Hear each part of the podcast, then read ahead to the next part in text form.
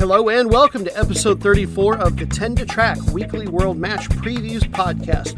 We're going to be talking about soccer, dating matches from uh, Friday the 21st through Thursday the 27th. I'm Soccer Noob. I've only been following the sport in earnest for a few years. Welcome to part of my learning journey. Joining me, as always, is going to be my nine year old daughter co host, Person Noob. I'm new to the sport.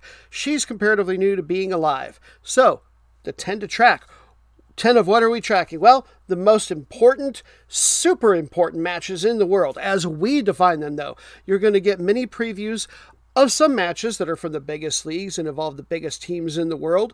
But a lot of the time, we're going to go to mid sized countries and even tiny little leagues and countries from any far flung corner of the footy world. If it's from a top flight league and it's important where it's being played, there's a pretty darn good chance noobs following it. To that end, let's dive right in with. March number one! Hello again, Person Noob here. Dad thought this would be a great match for me to handle because, being only nine, I'm a small person. And our first match comes from the smallest country in the world. It's a Saturday, Saturday game, and we're headed to tiny San Marino. In case you're not familiar, it's enclaved by Italy. That means it's completely surrounded by the other country. Only about 35,000 people, being so small, the country ranks very last out of the 55 UEFA member nation associations. So I cover it. The winner still gets to go to the Champions League, and this match is the league's playoff final.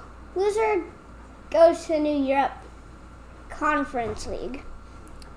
The match is regular season's number one, La Fiorita versus number three, Folgore. Let's learn a little bit about La Fiorita. They, they won the regular season match in 0 to 1. The club name translates from Italian to the flowery one.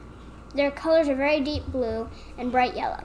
They play in the small town of Montegiardino, which is also the name which, which is also the name of Castelli, or basically district. There are nine in the country. It's in the southwest, southeast part of the country and only has a thousand people. The University of San Marino is here. As for the footy there, this year in the Champions League, in the last preliminary round to Coleraine of the Northern Ireland. Last year they lost to Engordany of Andorra. But at least they scored. That was only the second time for them in the CL. They've won five league titles, the last offering one being 2017 through 18. 2018 through 19 was the last full season played, and they finished number four. They're going for the double as they also won this year's FA Cup. This year, they went 12 to 1 to 1 winning the COVID abbreviated league by eight points. They scored almost 2.5 goals per game and only allowed five total all in season, best in the league in both categories. Their number one team scorer is Michael Pierre. To get this final, they beat Tre Penne Outstanding, daughter mine, person and I'll handle the official visiting team duties for this playoff final because I know now you will be a big fan going forward of La Fiorita. I'll handle things for Folgore. Uh, they play out of the uh, Castello that is called Serravalle. Uh, it's the most populated one in the country. It's got over 10,000 people. It's in the north northeast part of the nation. And if you're a sporting fan in general and this name rings a bell to you, uh, means you're a baseball fan and a very, very good one, not just Major League Baseball in America. They are the home of T and A San Marino, which is uh, Italian. Uh, they play in the they're not Italian, they're from San Marino, of course, but they play in the very best league in Italian baseball. And They do very, very well in it as well. Uh, the name of the village that they play out of is called Falciano, which means they mow or grass cutters. Must be something lost in the translation, or there's a second non literal one because that sounds odd. It's in the southeast part of the district, and it's got about a thousand people there in the village proper. Uh, that's the second largest one after the uh, larger town of Dogana in that district. Uh, internationally, in 2018-19, believe their only appearance, or one of the only appearances, uh, they went to the Europa League and they lost to Engordany of Andorra. Uh, they scored, no, it wasn't their only appearance. They've been to the Europa League several times, and they actually do manage to score in a lot of their games, uh, as opposed to La Fiorita, but neither one has ever won a game in official international competition. Domestically, four league titles. Last time they hoisted that trophy was 2014 15. Uh, last year they finished in second place but uh, the last full season, but they didn't get to go for, to the Europa League for some reason. Uh, this past regular season, number two, uh, number four on offense, but number B on defense. Uh, number one league score is Imre Badalassi. He's an Italian, a striker. He's got 13 goals on the year, so he scored almost one goal per game. And uh, to advance to this final, uh, they beat second place regular season team La. Libertas. That's the name of it. I wanted to put a law in front of it, but there's no definite or indefinite article there. Match number B. Greetings, footy fans. This is Dan, the former Interno Inferno, introducing match number B. Yes, number two is trash talk around here. We don't use that system. Join the revolution. Match number B. Here it is so awesome to hear from Dan, my former, quote, interno inferno, end quote. He actually uh, used to work uh, stuff for me in the website days, uh, putting together all the epic photo imagery uh, that made the website much more quirkier and fun than it ever could have possibly been without. Now, I will say he left for an alleged paying job, sure right, with the Swedish Women's FA. To be honest, that has always seemed a little bit dubious to me. I know he's over there, but I think he's a spy of some kind. But don't know for sure, don't want him killed, so Noob will say no more on it. Instead, on to our second match, and it is a Sunday match. We only had we had none for Friday, just one for Saturday. Sunday is going to be chock full, and we will start stateside in the MLS. Never too early to start talking about what's at stake, even though it truly is early in the season. Uh, the Supporters Shield winner, whichever team has the best record at the very end of the year overall, the uh, MLS Cup playoff finalists all three of those teams are going to get to uh, go to next year's CONCACAF Champions League. Now, in terms of the domestic playoffs, the top seven from each of the two conferences will make the playoffs. The number one teams in each conference will have the distinct advantage of qualifying straight into the semifinals. And the biggest, best matchup, I believe, this weekend is going to be Seattle Sounders playing host to Atlanta United. Going to be a good one. Uh, first, a little bit about Seattle, founded 2007. Something new that I found out I hadn't known. Uh, celebrity uh, favorite personality of mine, Drew Carey, loved his show back in the day. I've seen him a couple times on Prices Right. I also love his Sirius XM show on uh, the underground uh, rock and roll station, the Friday Night Freakout that he does. But he is a minority owner in the Sounders, and whether this is your musical taste or not, so you can love it or hate it, he is responsible for Seattle being the only club in MLS that has a marching band specifically affiliated with it. Go fight win, I guess, for that. It's going to be fun to see on TV. Uh, 15,000 fans in the stadium, uh, 20, which is about 25% capacity, and I imagine that they will sell every single ticket. Let's see. Uh, they have two CONCACAF Champions League appearances to their credit historically. Uh, they made the quarterfinals. That was their best ever finish a couple of years back, 2018. Uh, two MLS Cup titles. The playoffs are the ones that determine the overall champion for the year. And they did also win the Supporter Shield back in 2014. Last year, they were just fifth place in the Western Conference, not too shabby. But then in the playoffs, they got hot and made it all the way to the MLS Cup final before they lost to Columbus once and now again Crew. Uh, they are the only undefeated team in the Western Conference, uh, 5 1 0, as I said very early in the season. They've won four straight. Statistically, they just have looked outstanding. Number one offense by uh, you know a fair bit. They've scored over two goals per game. And then on defense, they've only conceded two for the entire season so far. It's early, but that's still outstanding. Uh, let's see. Uh, the number B league score is Raul Ruidiaz, the Peruvian forward designated players superstar who got his start uh, back in Peru at one of their storied clubs, Universitario de Deportes. Incredible ball control and just five foot seven, so he has a nickname of the Flea. Now, with apologies to MLS players, I also like to look at uh, or fans, what's the best, you know, biggest team you played for? Perhaps it's Seattle. I'm going to say it was Morelia. He used to play in Liga MX. He's also got about 50 national team caps to his credit since 2011. On the assists leaderboard is American Will Bruin, 31 year old forward. Uh, spent six years with uh, Dynamo Houston before coming over here, I believe a year or two back. And then longtime number one goalkeeper uh, Stefan Frei from Switzerland. Although it's almost hard to think of him as truly Swiss in a way. He and his family moved over here when he was 15 played, I believe, his entire career in MLS. Uh, he's been with this club since 2014, and before that, he was with Toronto FC. Meanwhile, your Chad, Chad, Meanwhile, your challengers, Atlanta, they are in uh, fourth place in the East. Uh, founded in 2014, they're also currently in the CONCACAF Champions League, the current year's iteration, in the round of 16. Uh, they've made the quarterfinals the previous two years. Uh, domestically, the MLS Cup, they won that in 2018, were the playoff champions. Last year, not so much so. 12th place in the East was all they managed. Coming into this game in, in pretty okay form, one win, two losses in their last three. Offense has been just been mediocre, but uh, much like Seattle, their host today, excellent on defense. They're tied for second best in their conference, and that is thanks to the hands and feet of Brad Guzan, longtime goalkeeper. Uh, you love to see these guys with English experience. Very good for them. He spent uh, the years 2008 through 17 with uh, Middlesbrough, which I believe has been in the championship, and Aston Villa, which is now in the Premier League, but I believe would have been in the Championship was he uh, when he was with them. Uh, he's also spent a lot of time on uh, the roster for the U.S. men's national team, but spent the vast majority of it behind Tim Howard. Match number three. We're headed to the Premier League in England for a very important match with repercussions for who gets into the Champions League and who's going to get into the other European berths between Leicester City and Tottenham.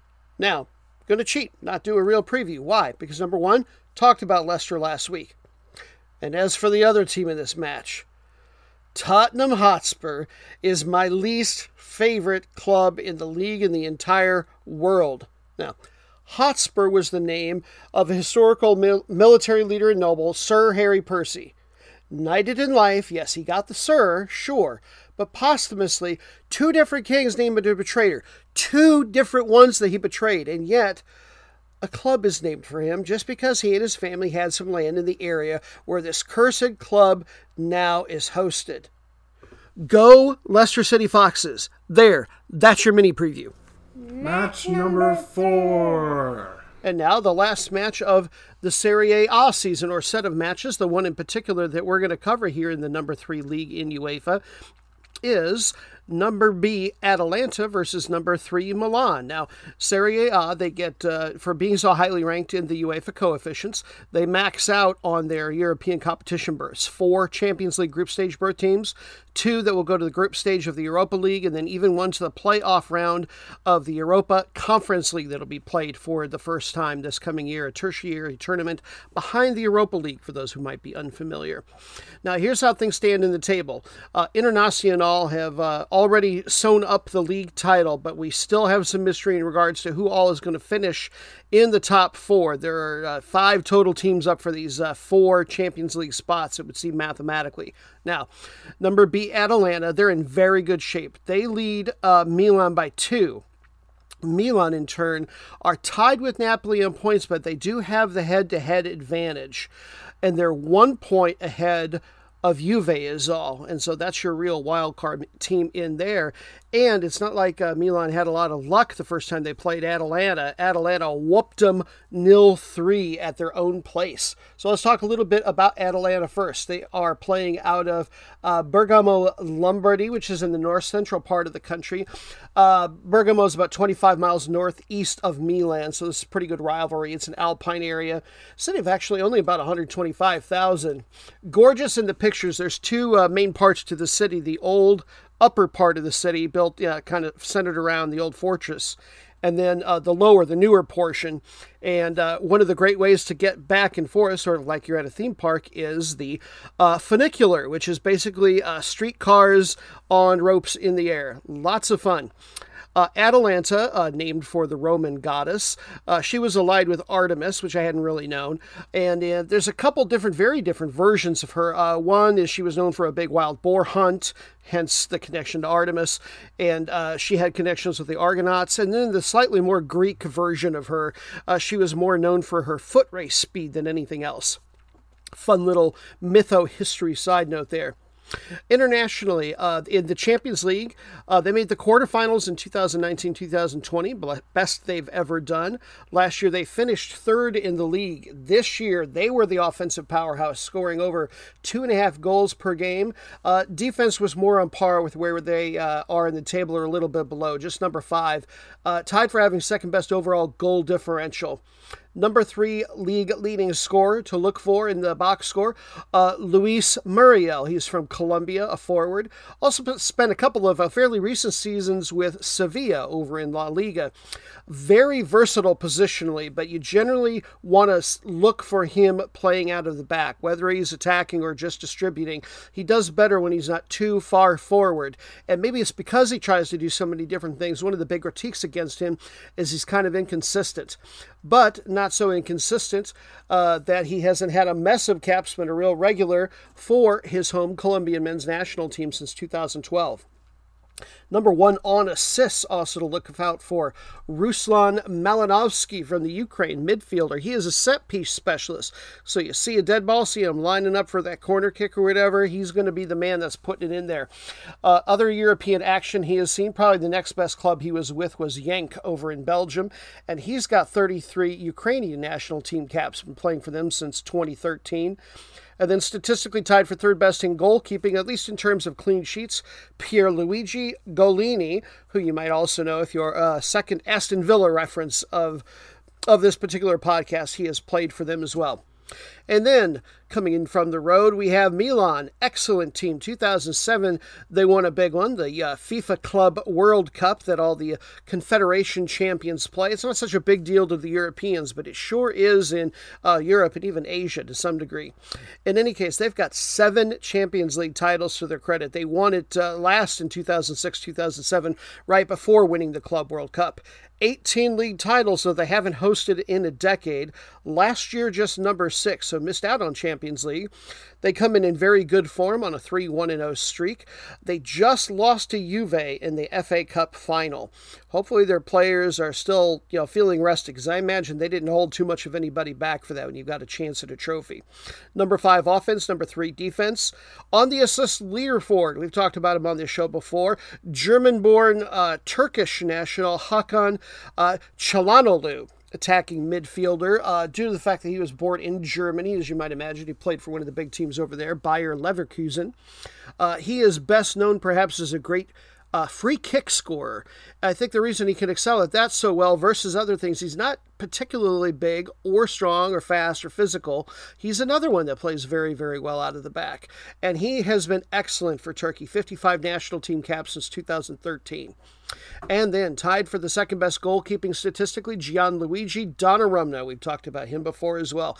Made his professional debut in the top flight at the age of 16. He's just 22 years old now, in fact, yet he's already got 25 Italian men's national team caps since 2016. Match number five. Another Sunday match, and we're hopping back across the Atlantic to Guatemala, their Liga Nacional. They are in the Clausura, or second of the two stages of their overall soccer year, and this is the playoff final. It is the second match of a two legged tie, in fact, so everything is on the line. Uh, this is probably considered to be the number nine league in CONCACAF by most. I don't think they do their own official ratings, but there's a lot of sites out there that do rank them. I happen to like kick algorithms, and uh, they put them as the fourth best in Central America, ninth overall. Now, each of the two stages playoff winners uh, get to go to the CONCACAF League, as does the best non champion, the team with the best record that didn't win the Apertura or the Clausura. And just a reminder the CONCACAF League is not the CONCACAF Champions League.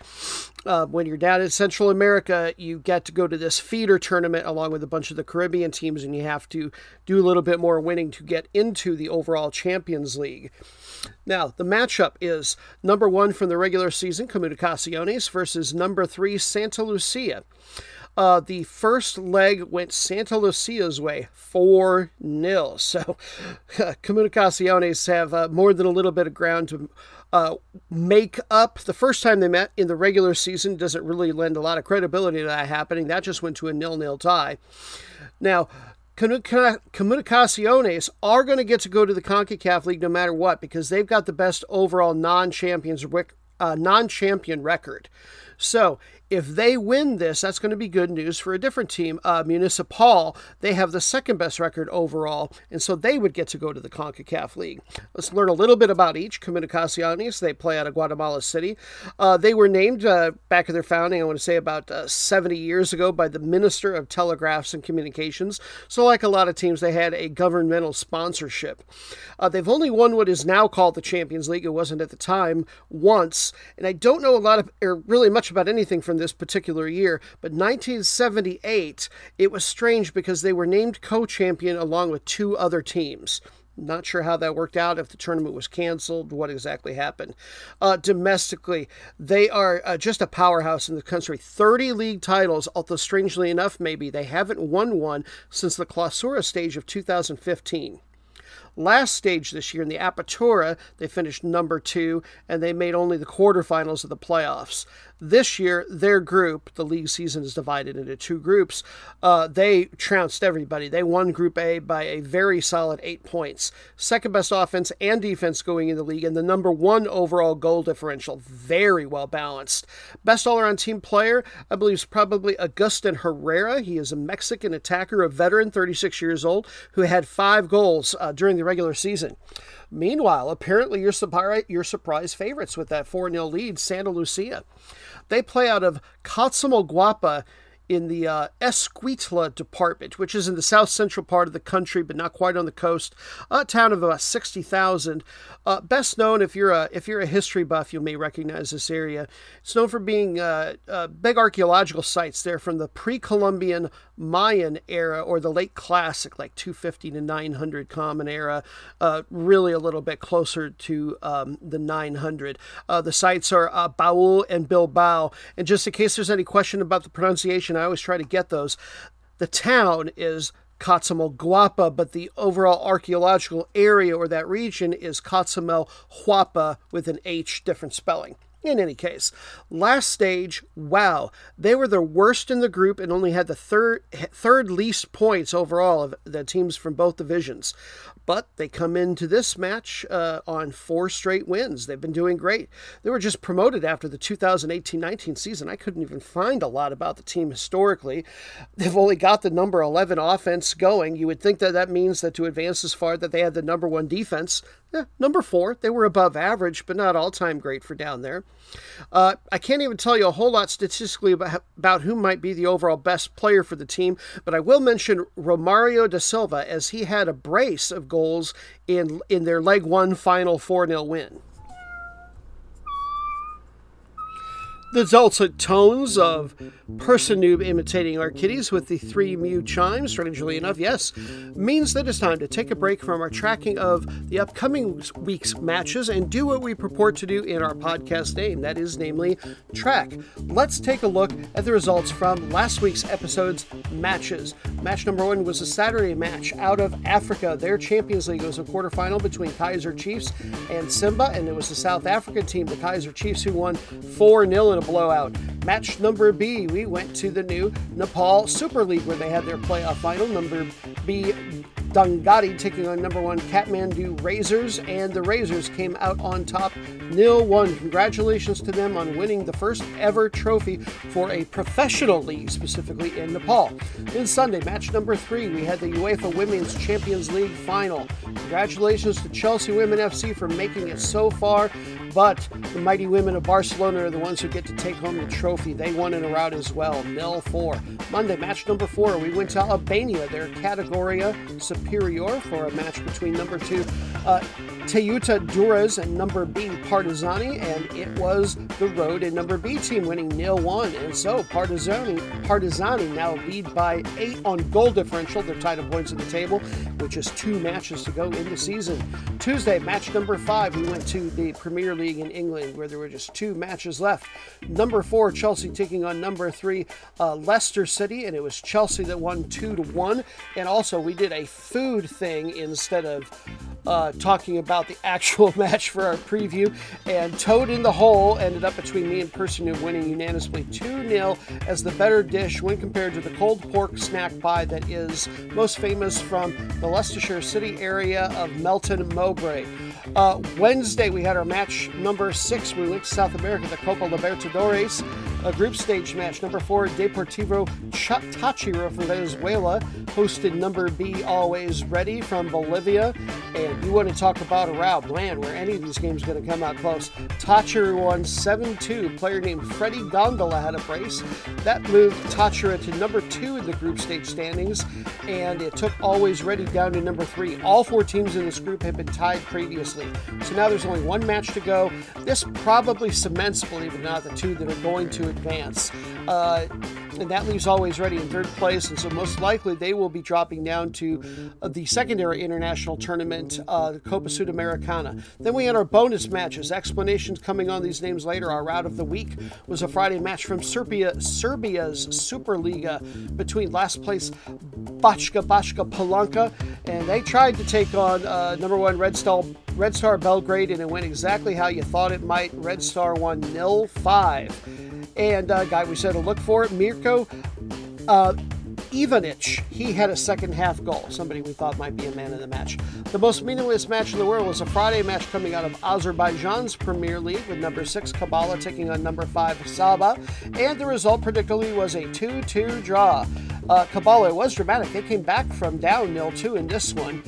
And let's see, the point should at least put Sabah in safety for one match to go. There's still an outside chance, even though this was the most meaningless match in the world, that Kabala still could finish in last since they didn't win this game. And then finally, our match of disappointed was a Sunday match out of Scotland's Premiership. Number 12, Hamilton Academical taking on number 1, 11, number 11 rather, uh, Kilmarnock, and the result was a Kilmarnock 0-2 win. Hamilton was the worst team by a landslide in Scotland this year. A player named Mitchell Pinnock had a brace, and uh, Ross County ended up beating Motherwell. So even though they got the win, Kilmarnock is still in second to last place, and they will have to play in a relegation playoff round match against the second place team from Scotland, which, if memory serves, was probably going to be Dundee for the right to get up to, or in Kilmarnock's place, uh, in in their place, uh, stay in the Premiership. And that ends our recap. Let's get back to the current week's tracking with match number six. We're still on Sunday on the calendar, but time to rack up some more frequent flyer miles. We're off to another confederation for the podcast, to the CAF, Africa, specifically to Angola's Girabola. They're a top flight. Uh, this is the league that is rated number 10 in all of the CAF. As such, and this is true for the top 12, in fact, they get two Champions League group stage berths, and then the third place team goes to the secondary tournament, their version of the Europa League, the Confederation Cup. They're about two thirds of the way through the season here. And the matchup is a doozy. Number one, Primeiro de Agosto versus uh, number B, Sagrada Esperanza. Now, Sagrada Esperanza won the first match at their place 2 to 1. Time to see if they can do it on the road. If so, they should take over first place, as right now, uh, Primero de Augusta lead them by two, although uh, Sagrada does have a match in hand. And then in turn, uh, Sagrada leads uh, a perennial powerhouse in their own right, Petro de Luanda, by two points in the table. So it's shaping up to be a very good three horse race there. Uh, first, about Primero de, Primero de Augusto. I want to make sure I get the Primeiro in there. Angola was a uh, Portuguese colony, so they get the EI in there. Uh, they play out of the capital city of Luanda. They were founded as and still are an army team. Don't necessarily often see that much of anywhere, it, it feels like. Uh, at least maybe I'm thinking a little bit more of Europe, but even the teams that were founded as army teams tend to sort of uh, move away from that eventually. Where did they get their name? Well, they were founded in 1977 on August 1st. Uh, their best Champions League finish was in 2018. They made the semifinals. Domestically, 13 league titles, and they are the four time defending champions. And so looking to do it again. One for the thumb, as they say. Uh, they were in second place last year when the season got abandoned, about three quarters of the way through. Uh, this year, excellent statistically over one and a half goals, and that's uh, per match, and that is good for uh, best offense in the entire league. Defense is uh, second best, and the number one overall goal differential is theirs. Uh, a lot of the offense comes at the feet of the second best league scorer, Mabululu. He is a striker, uh, 31 years old, and he's actually spent his entire career in Angola. Kind of fun to see that. He's even earned a few national team caps along the way. Meanwhile, Sagrada Esperanza, that translates to Sacred Hope. Interesting team name, and I did find out where it comes from. The country's first ever president, uh, Agostinho Neto, or Nito, I think it's Neto, uh, one of the uh, addresses that he delivered, he did a poem that I believe he wrote of that same name, Sagrada Esperanza, and this club uses that as their name. Now, what's interesting is, therefore, you might think that they were also sponsored by like a government agency of some kind, but no. This club was founded by a, well, sort of, a state owned diamond mine named, uh, the company was called Diamang. Uh, it still exists, but now the name is Endiama. No longer own it, but they're still the primary sponsor. Uh, they play out of the town of Dundo in the state of uh, Lunda Norte. It's in the far northeast part of the country. Might have about 200,000 people. And this was actually founded as a planned diamond mining town. And maybe because of that and the way it built up, now instead of letting that town continue to expand organically. They've very specifically been building and planning a new city right next to it that you, as you might imagine, they're going to call uh, New Dundo. Footy wise, one league title to their credit, and it was 16 years ago. Last year they were in sixth place when the season was abandoned. Uh, top four offense, but number one on defense. That's where their bread is buttered. They let in less than one goal every other match. Just outstanding. Match number seven. Still on Sunday, we're going to check out yet another confederation. Asia. Let's head to Hong Kong for their Premier League. It is very average in the Asian coefficients, just rated number 23 out of the 46 there. But trust me, there's still high drama to be found, as there is everywhere Team Noob goes. Uh, based on where they are in those coefficient ratings, they get one Champions League berth. That team would have to start in the preliminary round, the second uh, prelim round, in fact. Same thing for the Asian Cup, second prelim round. Two matches left in the season is all. And by the way, just a little interesting side note if the champion does go to the Champions League, which isn't always the case, sometimes they have trouble when you're talking about some of these smaller nations further down in the coefficients, they have trouble getting the licensures to go to uh, the top tournament in their confederation. If they can't go to that, then they do get to go to the Asian Cup. If they do go to that, the number three team, which is right now a very coolly named club called Pegasus, that team will get to go to the AFC Cup. But in any case, this matchup, number B Kitchee taking on number one Eastern.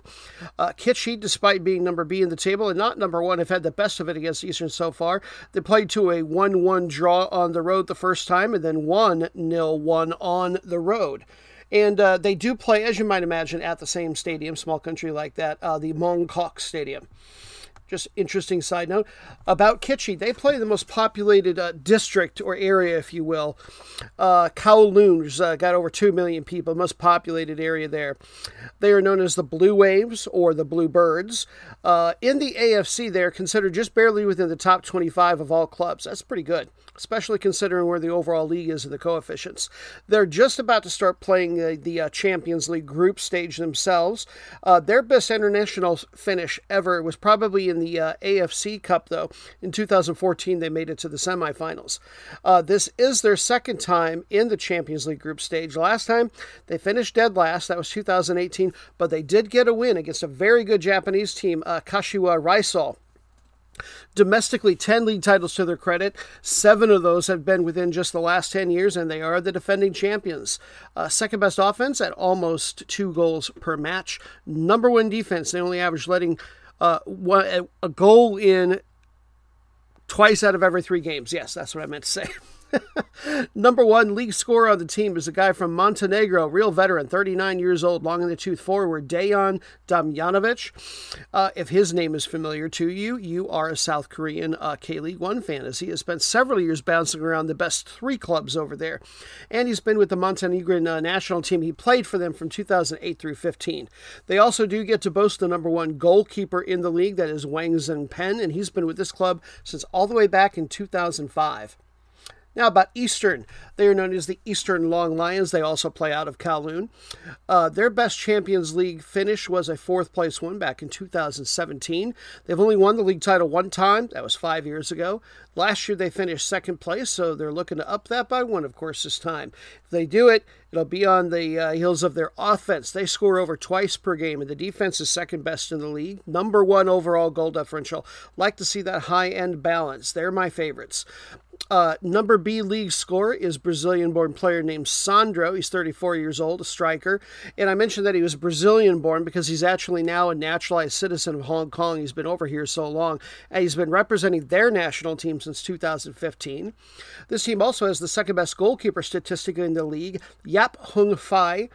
And uh, just a fun little side note about him his first ever senior experience was with a Division two club there in Hong Kong called Workable. Match number eight. One last match to finish off your Sunday, and we're back in the western part of the world. CONCACAF once again for the Caribbean Club Championship. It is their semifinal matches in play right now. And this is a really interesting setup they have for the uh, Caribbean Club uh, Subconfederation. They have two international events most years the Caribbean Club Championship, which is for teams from the handful of professional and maybe even some of the top amateur leagues there in the Caribbean. And then all of the other, you know, smaller island or groups of island nations, uh, typically they have the option of sending their champion, if anywhere, to now the Caribbean Club Shield, just as of the last few years. And the winner of that gets to play something like the fourth place team most years from the Caribbean Club Championship for a right to go into the CONCACAF League. This is the part of soccer I like to study. I will never necessarily know a ton about tactics and how the game is played on the field, as well as lifelong footy fans, but I like watching all these and learning all these machinations. The event is being held in the Dominican Republic. The winner of the whole CCC gets to go straight to the CONCACAF Champions League. The next three finishers get to go to the Champions League. That's a little bit more than normal, but because but that's because the event has been expanded this year because the uh, due to COVID, they decided just to have one event, and so they canceled the Caribbean Club Shield this year. And I wish I was going to be covering the final. That's going to be on Tuesday. Best I could do is a semifinal, and the one I chose was the closest to home for the U.S. We're going to look at Inter uh, versus Metropolitan FC. They are out of Suriname and Puerto Rico, respectively. We'll start with the on paper home team, uh, Inter Moengotapoe the name of the town they're from in Suriname, which, if you're not familiar, by the way, is a mainland country in South America, but has a very, very Caribbean culture, very distinct from all the rest of South America, more or less. Uh, they made uh, well, Moengo first of all is a is a small town as you might imagine, just ten to fifteen thousand. They made the semifinals of the CCC back in 2004, and then in uh, 2018 they were the runners up for the Caribbean Club Shield. So they've got some international experience, uh, definitely on their side. Uh, domestically down there, ten league titles to their credit, all of those within the just the last 13 years, and they are the defending champions. Last year's season was actually abandoned partway through, and they were in the lead for that one as well after 11 matches. Uh, they had the number two offense going, the number one defense, they qualified for this event by being the official defending champions from back in 2018 2019. And in the quarterfinals to get to this stage, they beat one of the host teams very hard to do. From there in the DR, they beat uh, Universidad O and M by just two on goal differential. Otherwise, they were tied on the table. It was a two-horse race in that group of three. They had they barely won uh, the group despite having a 13 to one goal differential. Meanwhile, Metropolitan FC, they play out of San Juan. They were the 2018 19 Liga Puerto Rico champions. Uh, there was no season last year, and from what I understand, at least, there's not going to be a regular season for them this year either. Uh, they were a distant number two the last time they did get to play domestically in offense to uh, Bayamon that scored four a game, but they're very good offensively. They have also got the second best defense from that season. They also won the regular season and playoff titles back in 2016. So this is a group that's used to winning. Uh, to get here, they beat host Del, host uh, Delfines del Este, another DR team, uh, by six to three in points in the group stage table, and they didn't concede a goal. But that said, they didn't score tons and tons either, only seven goals. Uh, top team scorer is Jorge Rivera. He is a midfielder.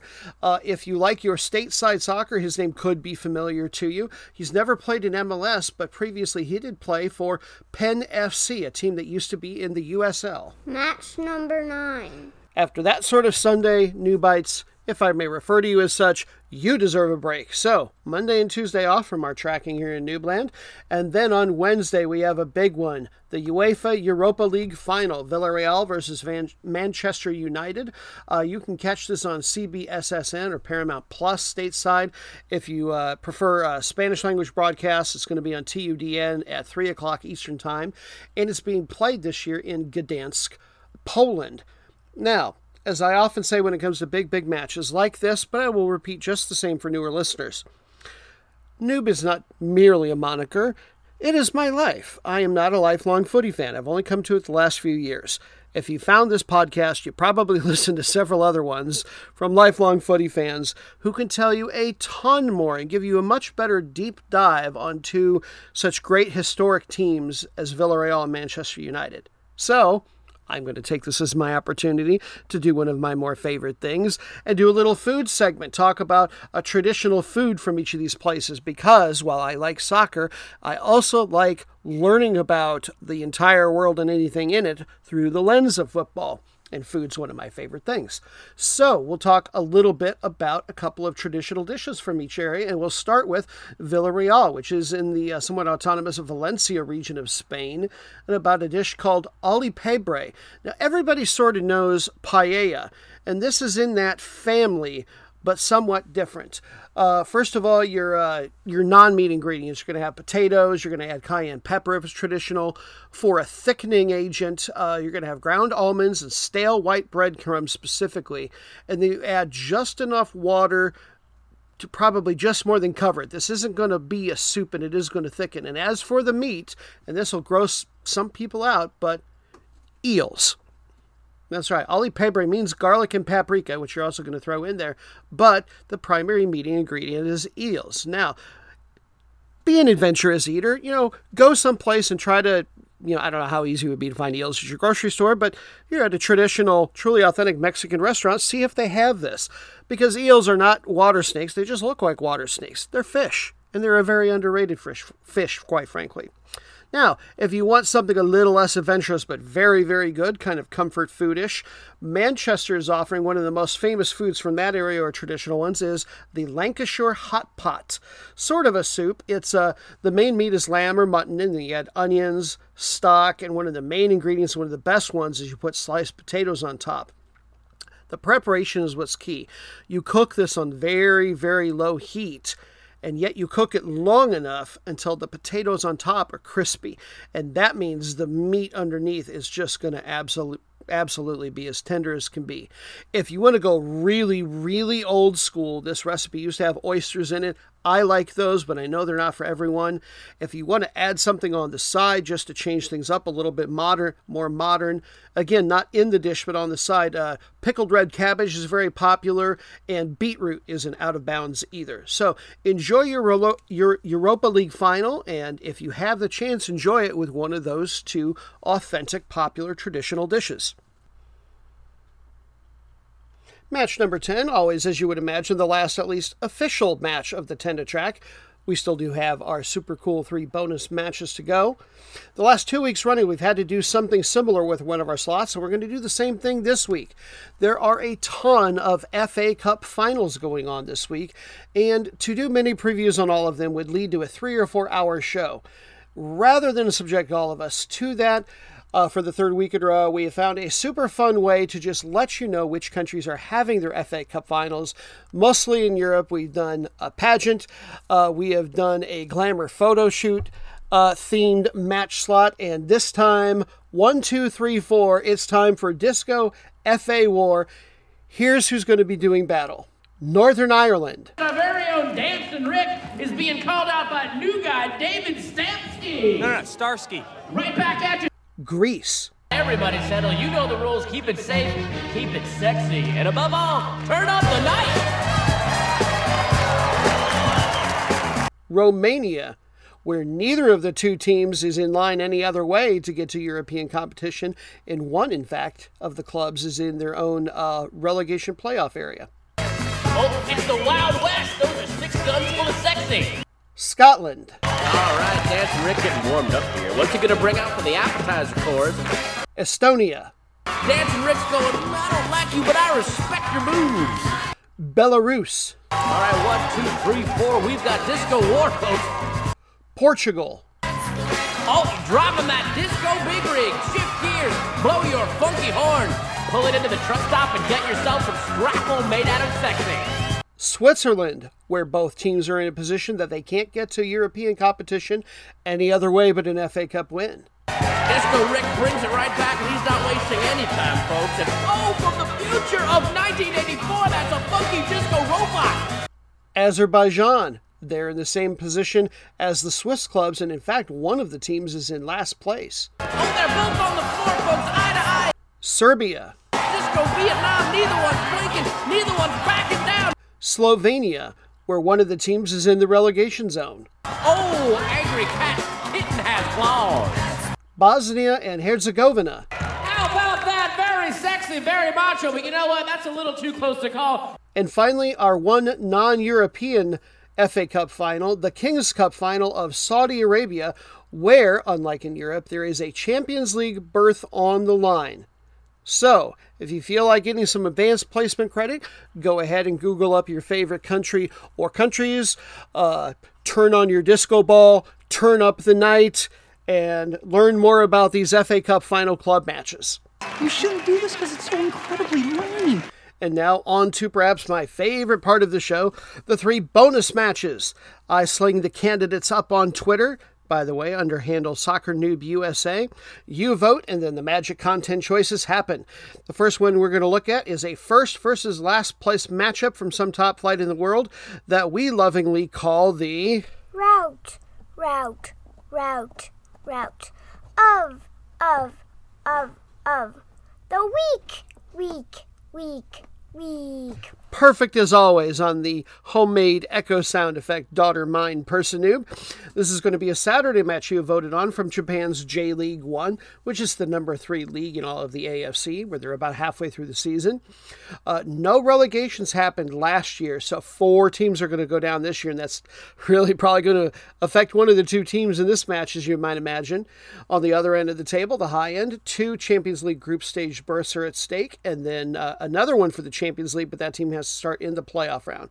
And by the way, interesting side note for this year, uh, because they're going to be hosting it, uh, Japan gets to send their league champion to the FIFA Club World Cup, which is otherwise made up exclusively of Confederation champions from the Champions Leagues. In any case, the match for this Saturday is number one Kawasaki Frontale versus the roadkill that is almost certain to be number 20 last place Yokohama FC. Kawasaki, they lead Nagoya Grampus, a team name I just love, by 12 points already. Uh, Yokohama FC, in turn, they are six away from safety. Uh, that's the number uh, 16 spot held currently by Shimizu S Pulse. Kawasaki, probably your champions in waiting already. I mean, I know they're not way towards the end of the season like in Europe, but leading by as much as they are, wow. Uh, they are known as uh, the Grêmio of Japan. They have had a relationship with that team, something of a player pipeline since all the way back in 1997. They've even chosen to adopt the same colors in their kits. Internationally, in 2006, the Champions League, they made the quarterfinals, and I believe they were the first Japanese team to ever get past the group stage. It's been done since then, but they were the first. They've won three league titles, all very recently 2017, 18, and then last season this year, looking to do it again and undefeated so far in the process 15 3 and 0. Number one goal differential by over three times as many as the next best team. Uh, tied for number uh, B in the league scoring statistical category is Leandro Damião, he is a Brazilian striker, 31 years old. We talked about that relationship with Brazil. Santos, actually not Grêmio, is the team that had have had the rights to him at least for the heart of his career, but he was almost exclusively loaned out, and yet loaned out to other top Brazilian clubs. And he made appearances, but it, I really don't gather that he was ever really a starter. But what makes that particularly strange is that he played for the national team in Brazil for two years, 2000 or three years, 2011 through 13. Meanwhile, the aforementioned roadkill that is certain to be Yokohama FC, their team name is the Flugels, which is German for wings. Uh, interesting history for them. Uh, back in 1999, uh, the Flugels merged with their crosstown rivals Marinos to form a single club. Uh, Flugels really felt like their club was more dissolved than merged, so they decided to start another club. And when I say they, I mean the fans. They used what's called the uh, Barcelona Socio model and became the first supporter owned team in Japan. And they've been a little bit of a yo yo team. Um, this isn't the first time that they've had to come back up. But uh, they did only just most recently come back up to the top league in 2019. Last year they finished in 15th place. This year they are 1 3 and 11, and their goal differential is more than half again worse as any other team in the league. Uh, tied for 17th on offense and uh, worst on defense. They're pretty close to giving up two and a half goals per match. That's atrocious. All around best player on the team is probably Tatsuki Seko. He is a central midfielder, 23 years old. Not a whiz on the offensive side in terms of getting in the box score. He's only got one assist on the season, but he's got a really astounding 77 pass rate and uh, passer uh, percentage. And when you're playing from the middle of the field, I would think that's really hard. And one more bit of good news for this team that one win that they have in their record, that was in their last league match. They got a win against Shonan Bellmare. Could you be the most meaningless match in the world? Yes, you could. You're so boring. What a peculiar and yet wondrous Prince knockoff theme song for our second bonus match. Yes, the most meaningless match in the world. What exactly does that mean? Well, I have scoured the top flights for every running league that is sponsored by FIFA in the world, believe it or not, looking for teams that are smack dab in the middle of their tables, or more specifically, perfectly equidistant from glory and doom, equal number of points or teams away from uh, international competition berths and last place or the relegation zone. And the match that you have voted on as most meaningless comes from Ireland this year. It's a Monday match. The League of Ireland Premier Division is rated number 30, 37 in UEFA. It's up five from a year ago. They're about a third of the way through the season there. Most of Europe is, of course, uh, just finishing up this weekend. But the northern European teams, by and large, and Ireland might be the most southerly of those, uh, they're more uh, called summer leagues. In any case, they get the minimum level, uh, minimum number of teams into European competition, uh, with just one Champions League berth, two ECL berths, and then uh, one team will get relegated. Second to last team will have to play a relegation playoff. And I say that to all say, don't you wish this match maybe had a little bit of meaning to it? Maybe, maybe not. But what other podcast host has the heart to shine a spotlight on two teams doing so mediocrely that nobody else is talking about? Mediocrely? Is it even a word? I don't know but we know what I meant. Number six, Bohemian FC, playing host to number seven, Dundalk. They've already played once this season, and Bohemians won that on the road nil 1. Uh, they've got the same number of points in the table, so they are both 10 points behind third place, St. Patrick's Athletic, and they are also seven ahead each of number nine, Longford Town. A bit about each. Bohemians, they are also known as the Gypsies. They are a Dublin based team. They play on the north side in a town called Phibsborough. As you might imagine, uh, if you follow Irish soccer in the least, they are bitter, bitter rivals with Shamrock Rovers down on the south end of Dublin. This is the fourth most successful domestic club in the Republic of Ireland's history. They've never been relegated, in fact. Uh, the only other team that can say that is St. Patrick's. That said, you know, you would think they've gotten to play in a lot of European competitions, and they have, but they've never been farther than the second qualifying round in the Champions League or Europa League for that matter. Domestically, 11 league titles. It's been a while. 2009. Last year, they almost managed it, though, finishing in second place. They uh, come into this game in pretty decent form 2 0 1 in their last three, but that one, the one loss, was in their most recent match. They lost to St. Patrick's Athletic tied for number five on offense in the league, same for defense, same for goal differential. In the box score, who do you want to look for? On the scoring leaderboard, they've got two 20 year, 22 year old Scotsmen, Ali Coote and Liam Burt. I know Ali Coote played for one of these two teams, uh, but I don't remember which. Liam Burt, I know, has been, uh, or at least the rights have been held by both Rangers and Celtic in Scotland, but he's made like almost no appearances for them, was always loaned out. On the assist leaderboard, you can look for uh, the name Georgie Kelly. He's a homegrown. And then tied for third best statistically in goalkeeping is James Talbot, just 24 years old. Uh, Sunderland from over on the English side. They had the rights to him along for a while, but they always loaned him out to Darlington, which is at the in the National League North or the sixth level in the English pyramid, which for me helps to have some perspective on where these teams maybe might play if they were all if the UK all had one league system. Gives you an idea of the ability. Meanwhile, Dundalk, uh, that is a town that is uh, in the far northeast corner of the country, right on the border with Northern Ireland. That is County Louth. The town itself has about uh, 40,000 people, 60k in the metro.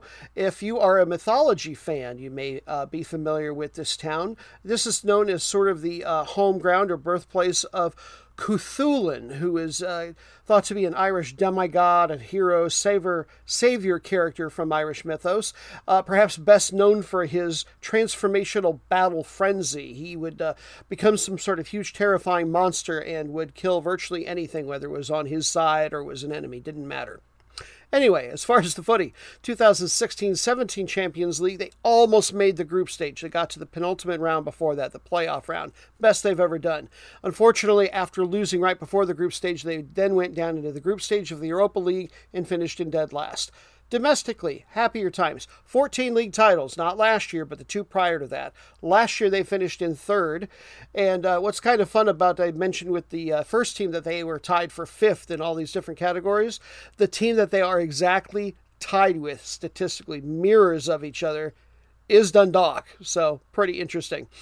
Tied for number three on assists, man in the match possibilities, Michael Duffy. He's from Northern Ireland, a winger. Uh, Celtic had the rights to him, but like we experienced with some other players we've talked about. He never appeared for them, always on loanouts. And we had a surprise USA connection, somebody I was not familiar with previously, Jesus Perez, as a midfielder that plays for them. And last year, yes, he did play stateside. Perhaps you're a USL fan if you recognize his name, Division Two in America. He played for the Tacoma Defiance, which I believe is affiliated, or at least was, with Seattle Sounders. And he played with Chicago United before that, which is now in the USL 2. And now we have truly come to the end of our episode podcast road. Thank you so much for tuning in. This final match is one that we never like to end on notes of happiness or joy. It's match number 13, but rather with woe, moroseness, doomful feelings. Let there be wailing and gnashing of teeth, and let there be nothing but scorn for the two bottom feeding sack sack clubs occupying the last two spots in their league. This is the match of. Disappointed! Kevin Sorbo always bringing the scorn. I hope someday he listens to the show and knows what he's getting used for with that one word. That would be fun. In any case, the match that you have voted on between two last or nearly last place teams is from Kazakhstan, the Premier League. This is the number 27 rated league in the AFC, which is down three from a year ago. They're about halfway through the season there. The bottom two teams in this league will be relegated. And so far, it's looking like it's going to be these two number 14, Zhetysu, versus number 13. And the pronunciation's weird here because I found one that said that it should be pronounced something like Hobot. but it's spelled K A I S A R. So I'm simply going to call them Kaiser and think that I found some quirky misinformation. In any case, Zhetysu. Even though they should be wearing bags over their heads for how putrid they are, we will learn a little bit about them. They are from the town of Taldykorgan or Taldykorgan. Not sure if the G is silent or not. Uh, capital of the Almaty region. It's in the southeast part of the country. City of about 150,000. They kind of appropriately have only been to international competition one time. They got to go to the Europa League 2012 13, and they lost in the very first round. Last year, they had a more middling year. They finished number six. Uh, this year, interesting thing. I would love to have been able to find more details on it, but I only found a little bit. They, uh, they and one other team both have had three points deducted, and it was specifically for, I believe, if I'm understanding right, their reserve or secondary stadium's pitch not being certified by the league or by the FA prior to the start of the season. And so a couple matches into the season, they lost three points for that. Very strange indeed. But you know what? Even if they had those three points, they still stink. They'd still be in last place. They're only two, one, and nine. They've got the worst offense in the league. They don't even manage a goal in the game, and they uh, a goal per game. And they also have the worst defense. They give up over uh, two per match. One little bit of happiness, hope if they deserve it. They're coming in in decent form. One of their two wins, they just beat Taraz. That came on the heels of six straight losses.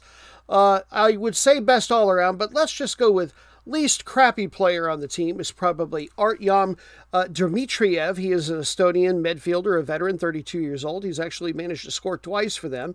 Uh, he used to be back with a much better team in Belgium, Royal Antwerp. That was in 2012. Now, I always like to fun as uh, uh, to find rather fun side notes. I happen to run into something so appropriate for a match of disappointed team. Probably one of the biggest claims to fame for this town is a famous bicycle road racer whose name was Andre. I'm going to pronounce it Kivilev. He died in 2003 from a crash that he was involved in a race going from Paris to Nice. And it is the reason that the uh, Road Racing Association, either Europe or the world, now requires all riders to wear helmets for their races. Uh, additional side note for him, he actually finished fourth in the 2001 Tour de France, but so many uh, so many racers, including all the ones ahead of him, were eventually found guilty of doping. That while the official road racing organization didn't, uh, French newspaper, the big one, Le Monde, uh, decided to name him unofficially the event winner after the fact, since everybody above him had gotten busted in those doping charges. All right. Meanwhile, Kaisar, they are known as the Wolves, and they play out of a town called Kyzylorda. It's a bigger city, population of about 350,000 in the south central part of the country. That said, uh, not a lot going on there. Their biggest thing economically, rice production and lots of it. It's also the nearest town of any size to the oil fields of a region called the Turgay Basin. Uh, so this is sort of a supply center town. Used to be a fishing town because it was on the Aral Sea, but that, uh, which is effectively a great big lake, but it started drying up in the 1960s. It was effectively there was no water in it by the 2010s. And this is all thanks to their friendly neighbors, the Russians, for their irrigation efforts. They were just damming up and using all the water. Now, the North Aral Sea has been uh, replenished to some degree, so their fishing economy, uh, part of that has come back a little bit. Uh, also, something legitimately cool about the area uh, the Baikonur Cosmodrome, which is a spaceport that gets leased to Russia, is also right in this town. Now, on the footy side, uh, they haven't had much league success, but they have won the FA Cup title twice, including once uh, the most recent one back in 2019. Uh, they got to go to the Europa League, and like their counterparts today, they lost a first round match. Uh, they've had a lot of success domestically in the second league. This is your classic yo yo team. They have won the second division league four different times since 1995, most recently in 2016. They're just one, four, and seven on the year this year, and they're not in good form. Their lone win was all the way back in early April. The offense has actually been middling, but the, the defense has been worse than anybody in the league except for their opponents today. Top 10 on league scoring. They've got a legitimately decent player, Karolis Laukžemis. He is a Lithuanian striker with 21 national team caps. As always, I like to feign that I would want to wish these teams good luck, but they're so disappointing and so putrid that instead we only give them the silent thumbs down that doesn't work for a podcast and a giant Bronx cheer. And eh, believe it or not, that's how we end the show. So, thanks as always to my daughter, Person Noob, you're awesome, love you very much. To Dan, the Interno Inferno, for his efforts, or former Interno Inferno, and probably current Swedish spy. Could he really be working for the Women's FA in Sweden? Come on, nobody in the world gets that lucky. And thank you to the management for his editing and production duties. And to you for listening. Appreciate it. The show's content and humor, they're a bit different, and that's just how we like it here. Stuff I'd like to think you're not getting anywhere else. And to that end, we hope you'll join us again in just a few more days. Until then, have a fabulous footy week. Take care.